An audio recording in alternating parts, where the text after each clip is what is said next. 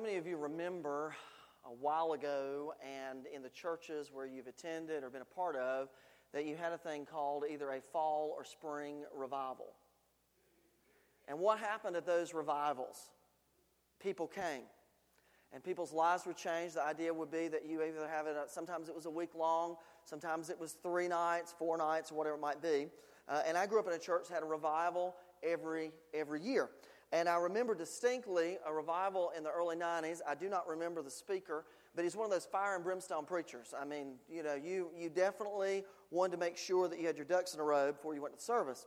And uh, so he's preaching, and he's giving this illustration that he had been in a church somewhere here in the southeast, and um, uh, he noticed that there were some teenagers, uh, a teenage boy sitting on the back row of the church, and he was there with his girlfriend and another couple of friends, and they were snickering in the midst of the sermon, um, making fun of him, all this stuff, and uh, you know, you could tell that they weren't taking it very seriously. Now, I want to give this kind of notation. Um, that's not true of ours. Ours are attentive, uh, but and it wouldn't be necessarily true of all teenagers. It just so happens in this particular scenario, they were teenagers. They weren't listening. They weren't paying attention. And not only were they not listening or paying attention, but they were making fun of him. A lot of other things, the things he was saying, to the point that they began to make a commotion. Um, and he, being a good speaker, so to speak, he doesn't draw attention or doesn't want to draw attention to the fact that they're being rude or inconsiderate. And so on his way home, uh, on that evening after the service, he's telling this story. And uh, he says that he came across uh, an intersection, and about uh, a good five or six hundred feet from the intersection, there's, there's lights uh, you know, going all over the place or whatnot. And you can see that there's police cars, and a fire truck passes by, whatnot. And so he knows there's been an accident. So he gets out of his car. Uh, he travels down to where this accident took place. And it is a car he doesn't recognize, but there are people inside of it. And the car is on fire. The fire has not consumed the inner compartment of the vehicle, but there, there are people screaming. Uh, and he tells this story very vividly. I'll never forget this story. And he said, It was at that point he said, I, I looked and I recognized that there was a boy whose head was hanging out of the window. He was screaming and he was calling out, Tell that preacher. And the entire car blew up. You didn't expect me to tell a story like that, and I didn't expect to hear a story like that when I was sitting on the fourth row of a church on a Tuesday evening, uh, umpteen years ago, but I can tell you that that story, I can't tell you what the story, I can't tell you what his gospel lesson was that evening. I can't tell you what scripture he went through, but he was giving a real life story. And I know the thrust of the message was, Are you ready? Now, you can look at that story and say, Well, that's fear tactics, that's manipulation. The problem is the story is true, the story happened. The problem is that there are people today that we know, perhaps some of us in this very room, who are not ready. And so we think, sort of like probably what that teenager thought when he left that service on that Tuesday evening, that he had his whole life before him. And it's not just teenagers or children, adults are like this too. We think when it comes down to it, when, there's, when, when we have time, we have more energy, more effort, when we can be more committed because we have all these things competing for our minds and hearts and schedules' attention, that we will become committed. The problem is the boy did not plan on having an accident that night. The boy did not plan to meet Jesus that night. And I only, you know, one of the things I wonder is what was the boy saying when the car blew up? Tell that preacher what? Tell that preacher that what he preached about was wrong. Tell that preacher I should have paid more attention. Tell that preacher that I'm what? And so, so many of us in our own lives, in our own story, in our own journey, we never plan for life's accidents. We never plan for life's events. And suddenly, we're drawn in the midst of something that we did not see on the horizon. Sometimes those are events like an accident. Other times, they're events uh, that happen in our family. We just didn't see it coming. And before we know it, we've been broadsided. But when we look in the Gospel of Mark, as well as the other Gospels, all throughout the New Testament, whether the Apostle Paul's writing, whether it's Jesus' words himself, the one simple truth is that Jesus is coming back. Now, a lot of us that are more in tune with Scripture, so to speak, or we think we're in tune with Scripture, we will debate about such things, about how Jesus is going to come back. When is the thousand year reign? Is the rapture a real thing? All these other things that we could argue about and, and, and talk about or whatnot. But I'm not going to go there this morning because it really doesn't matter how, it matters who, namely Christ, and it matters are we ready? One thing I'll note, uh, first point today, in the Gospel of Mark in chapter 13 with tw- verses 24 and following, you know, it says in those days, following that distress, what distress is he talking about? Well, if you look in verse 20 of the passage uh, and follow, it says, If the Lord had not cut shut those days, short those days, no one would survive. But for the sake of the elect whom he has chosen, he has shortened them. At that time, if anyone says to you, Look, here's the Messiah, or Look, there he is, do not believe it. And then in verse 22, for false messiahs and false prophets will appear and perform signs and wonders to deceive. If possible, they will deceive even the elect. So be on your guard. I have told you everything ahead of time, because in those days, following that distress, and then he goes into this whole description about how the sun will be darkened, and the moon will not give its light, and the stars will fall from the sky, and the heavenly bodies will be shaken. What is that all saying? It's saying this when Christ comes back, the universe is going to be changed. When Christ makes his presence known in the universe, the entire universe is going to be radically changed. Why should we find this surprising? For those of us who have followed Jesus and committed our lives to him, we know that anytime Christ has entered our presence, our lives have been changed. They have been radically transformed. Even, even for those who want to resist the, the, the, the, work of God and resist the, the work of the Holy Spirit, they will take notice of the fact that something, something has changed. There is something, an aura or something, a mood or some kind of experience. There's something that's trying to get my attention. The universe is going to be changed. What does the Bible say in verses 24 and 25? It says, The sun won't shine the moon won't give its light, and the heavenly bodies will be shaken. When Christ comes, it changes everything. When Christ intersects our lives, it changes everything. For some of us, when we go back and we look and we peel back the journey of faith and our story, we discover that our story has been radically changed at the point that Jesus Christ entered into it. Whether we were five years old, or 10 years old, or 50 years old, or 100 years old, when Christ's presence reveals himself in the flesh, in the person, in the work of the Holy Spirit, our lives are never never ever the same. Christ's presence shakes the very foundations of the world and the foundation of who we are. It's all about the intersection that we have. Sometimes that intersection is a result of a dramatic experience where something happens and we leave that amazed. We leave that challenged. And so we're given an opportunity to, to think about where our life is, to think about where our journey has brought us to, and to make necessary corrections so that we're perhaps more faithful or more in tune of the guidance of the Holy Spirit. The universe is going to be changed because Christ is coming. The other thing I want to point out today is he says uh, in these very verses that all that remains is his word. It is eternal. If you look, he says at that time people will see the Son of Man coming in clouds with great power and glory, and he will send his angels and gather his elect from the four winds, from the ends of the earth and the ends of the heavens. Learn this from the fig tree. As soon as its twigs get tender and its leaves come out, you know that summer is near. Even so, when you see these things happening, you know that it is near right at the door. Truly, I tell you, this generation will certainly not pass away until all these things have happened. Heaven and earth will pass away, but my words will never pass away. His words are eternal. Now, if we piggyback on what we looked at several weeks ago in John chapter 1, we know that the Word has become flesh and has made his dwelling place among us, or his Word has become flesh and it's moved into our neighborhood. And as a result of Christ moving into our lives, our neighborhood is radically changed. The way we see people is radically changed. The way we look at people is radically different. We don't look at people the way they are, but through the Spirit and the hope of Christ, we see people in the greatest potential.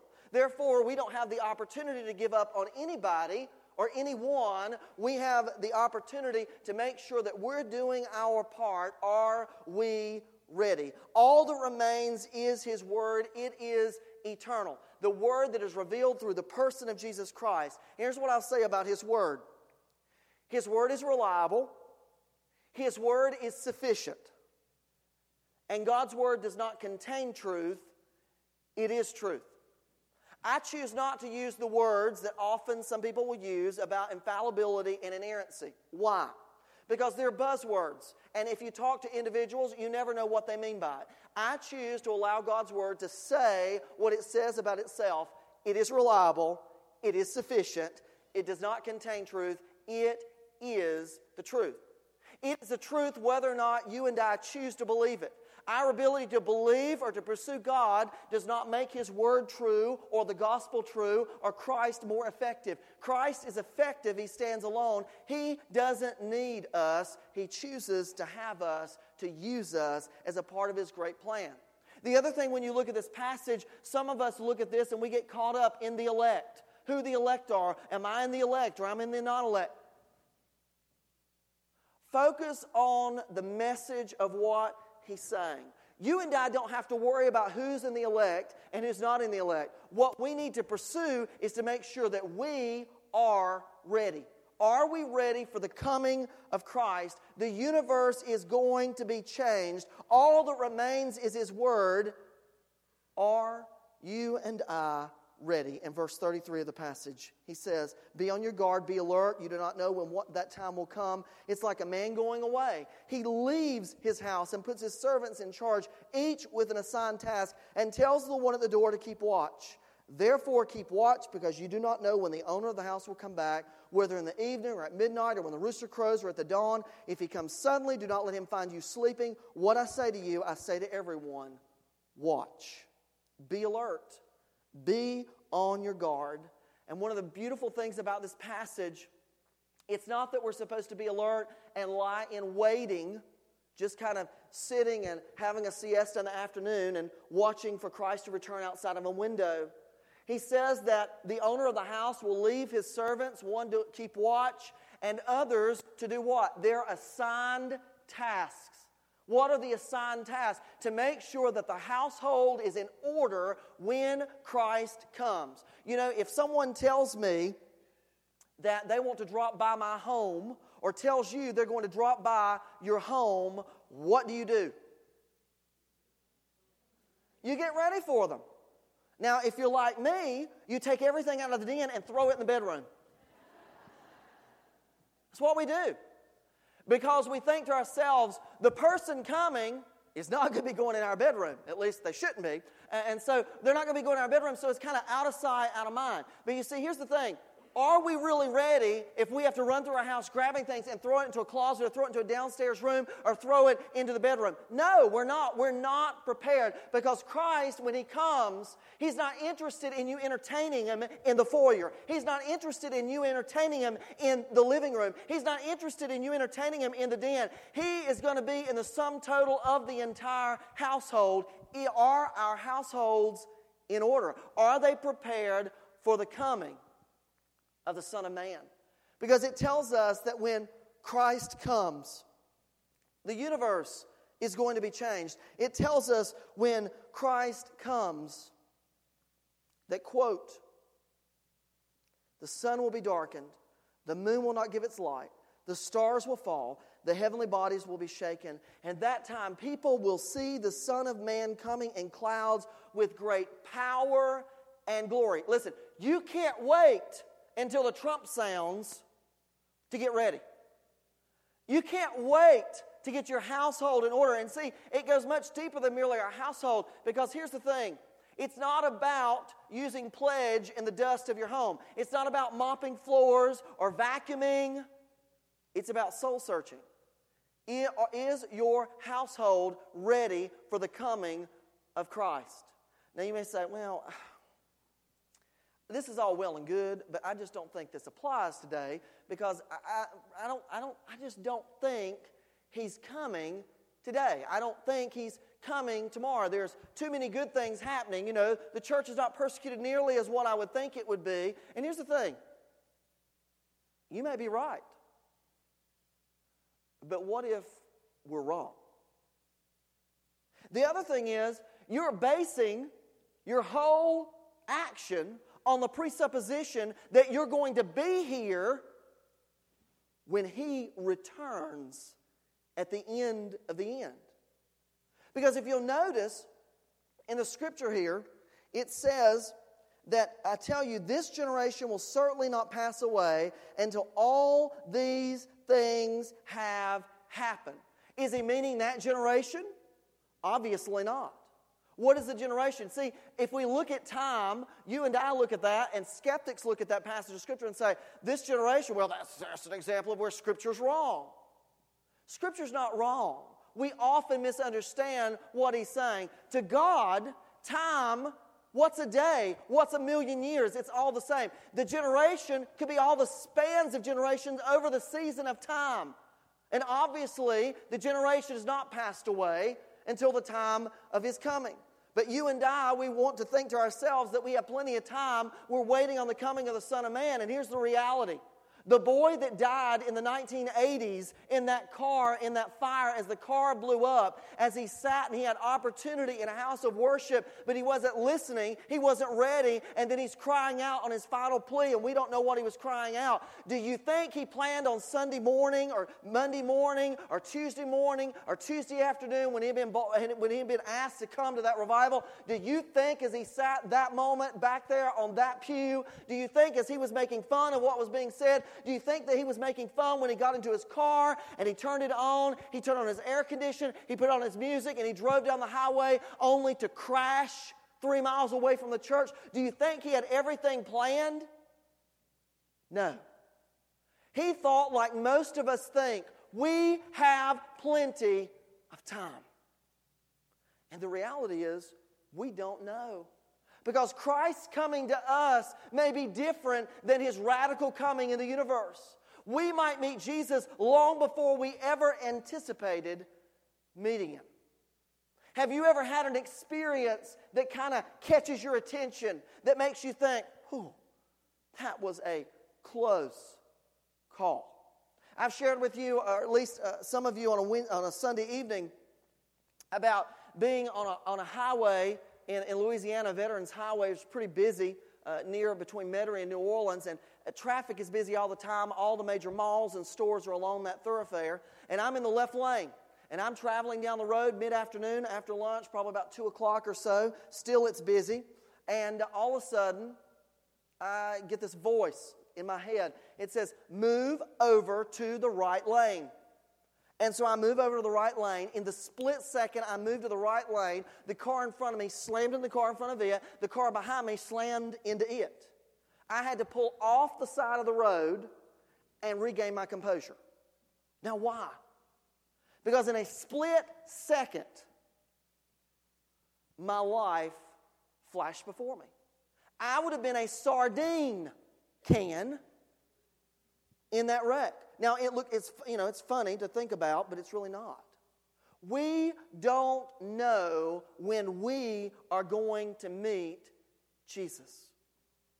We just don't know. And the only thing that we can do in response to what he said and what he's promised to do is to be ready. What does it mean to be ready for Christ to come? It means that you have your life in order. And the only way that you and I are going to have our life in, lives in order is not based on what we're doing and cleaning it up. It's about surrendering it, committing to Christ, and saying, you know what? I need to let go of the control that I have in this journey of faith. I need to allow God to control my journey, my present, and my future. And I'm going to commit and I'm going to surrender my heart to Him. There is no other way by which, through which, that you and I can be saved. There's no other way for us to go to heaven other than through the person of Jesus Christ, by committing our hearts, our lives to Him. If you want to know whether you're a committed follower of Christ, look at your obedience track record. If you're not being obedient to His Word, if you're not being obedient to what He eh, has revealed through the Holy Spirit, then you and I can safely say, well, we're not, we're not ready. Readiness, the, the, the litmus test of readiness is the fruit that you and I are producing as a result of committing our lives to Him. Are you ready? Being ready means we've committed our lives to Christ. But not only that you've committed your lives to Christ, that you've been baptized by the Holy Spirit. Notice I'm not saying baptized by water. Water, again, water baptism is an act that you and I do as a result of what God has done in our hearts and minds. It is a public way to demonstrate the faith commitment that we have made to Christ. Being baptized, again, doesn't save you. The water baptism doesn't save you. What saves you is the act of Christ through the work of the Holy Spirit in the heart as we commit to Him. It's solely based on what He is doing and has done through the person of Jesus Christ as revealed through the Holy Spirit. So, are we ready? We're ready if we committed to Christ. We're ready if we have been spiritually baptized by the Holy Spirit. And here's the other thing we are ready when we recognize that that's not the end of the faith journey, that is merely the beginning. That all along the faith journey, when we accept Christ, when we begin pursuing Him, when we surrender our heart and mind to Him, that that puts us on a journey of faith, and we're in the process of becoming more and more and more like the Christ that we serve, like the Christ that we follow. We become His disciples, fully engaged in His Word, fully engaged in what He's called us to do, and we, like the people in this passage of Scripture, are not only willing to talk about the assigned task that we've been given or the spiritual gift that we've been given, but will not only recognize our spiritual giftedness, but we will begin serving in that spiritual giftedness. We will begin producing fruit as a result of the gift that He has given us, and we will see progress not only in our faith, we'll see progress not only in our journey, but we'll come to the realization that the world, the world is much smaller than we imagined and being a follower of Christ, while it has its ups and its downs, while there's good days and there are bad days, we always have the perspective that we are on a trajectory towards wholeness. It's not about being a good person. It's not about looking apart. It's about completely being overwhelmed by the power of Christ that comes in glory and power and authority, that the universe is going to be changed. The question is have we been changed? Have you and I been changed. We've been given opportunity after opportunity after opportunity after opportunity. I see your shining faces every week. But have we been changed? Not changed by the words of the pastor, not changed by the words of a Sunday school lesson, changed by the almighty, perfect power of Jesus Christ who loves you, who wants to have nothing but the best for you. Uh, as I've watched and I've seen people in snippets as they talk about religion, people will often say, I don't know how uh, uh, anybody can believe in a God that sends people to hell. And what I'll be very quickly to say over and over again is God doesn't send you and me to hell. We make a choice. We send ourselves to hell by not being ready, by not committing to Christ, by not flourishing in His will. When you and I choose, when you and I choose to be disobedient, when we choose to go a different way that is the only way that's through Christ, we have thus made a decision about where our allegiance lies. The beautiful thing is, until Christ comes in the clouds, or until you're caught up in that moment of meeting Jesus as a result of old age or heart attack or stroke or accident or whatever it might be. Until that time, there's opportunity after opportunity and after opportunity. And the thing is, it's not that He wants to give you months and months and months and years and years and years and decades and decades and decades to make a decision, but He wants to prepare you for the kingdom that's to come. We focus so much on what we look like, how we smell, how people perceive us. We focus on who is on the in crowd and who's on the out crowd We will argue and say, well, if you pursue this or you pursue that, you're not in his kingdom. The problem is that we never, ever, ever, ever put ourselves in the position of being lost. We're saved. And anybody else that disagrees with our agenda is lost. No. We're not saved by our agenda. We're not saved by what we believe. We are saved by the sovereign act of Christ, His salvific move on the cross, His work and His salvation that He's offered in the cross event, and the power of the resurrection. It's Him. He defines time, He defines our lives. We've been given every opportunity. Are you ready? In closing today, let me tell you how personal this gets to our congregation. I'm not going to call the individual's name out, but someone in our congregation today was uh, traveling from Charlotte and coming back here to Elizabethton. And, you know, my favorite way to travel when I go to Charlotte, as long as I don't have my family with me, is Jonas Ridge. I feel like, uh, you know, even in my little blue car, it's like a sports car. And so I like rounding those curves, you know, I feel, I feel like I'm doing like a car commercial. Uh, it's important that I'm ready, you know what I'm saying? A- and not stupid, that's a whole other thing.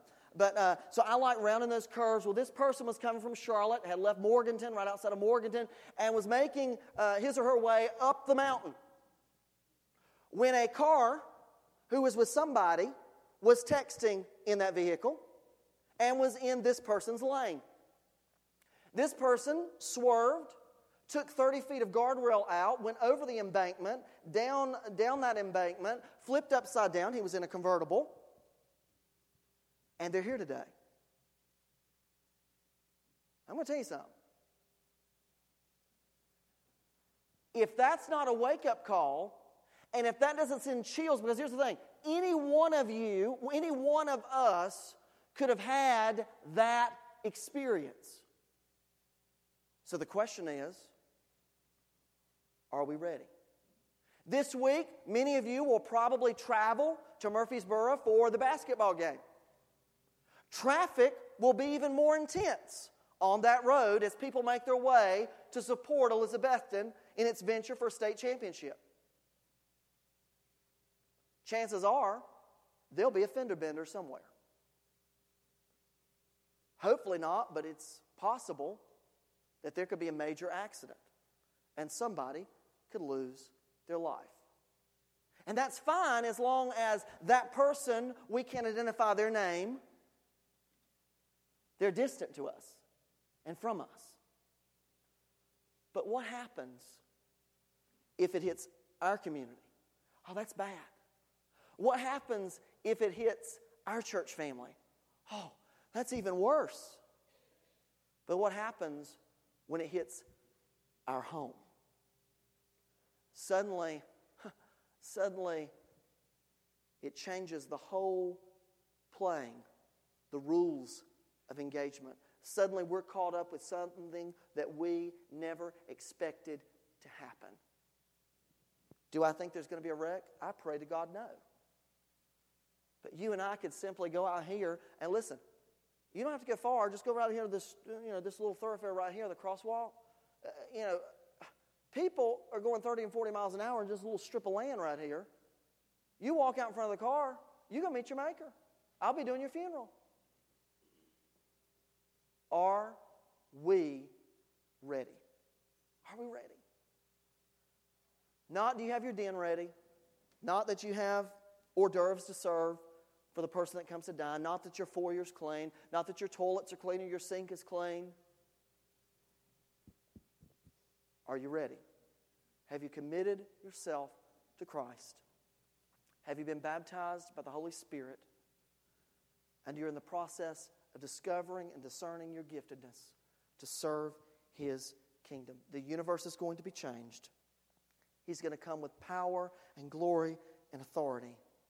He's going to turn this world upside down in the same way, in so many ways, that He has radically changed our lives as followers of Jesus. Are you ready? Are you ready? Are you ready? Let's pray. Lord, as we come to you today, and as you work in this time of invitation, as we recognize your truth and your work in our lives. And now it's decision time. And the question, the simple question is are we ready? Are we spiritually ready to meet Jesus Christ face to face? It's not a yes or a no or an indifference, it's emphatic yes or no. It's not a maybe. Do we know definitively? This is the time. As God speaks, as God moves, as we respond. May you find us faithful. For those who need to accept Christ, may we accept Him as personal Lord and Savior. For those that need to recommit themselves to His will, to His word, He does not stand today to judge us, He stands today with loving compassion.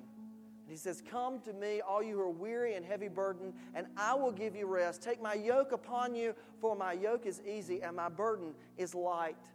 For those of you who are burdened with so many things and so many issues, just come to Jesus. This is the invitation to respond, to reflect, for Christ to move. It's in His name we pray.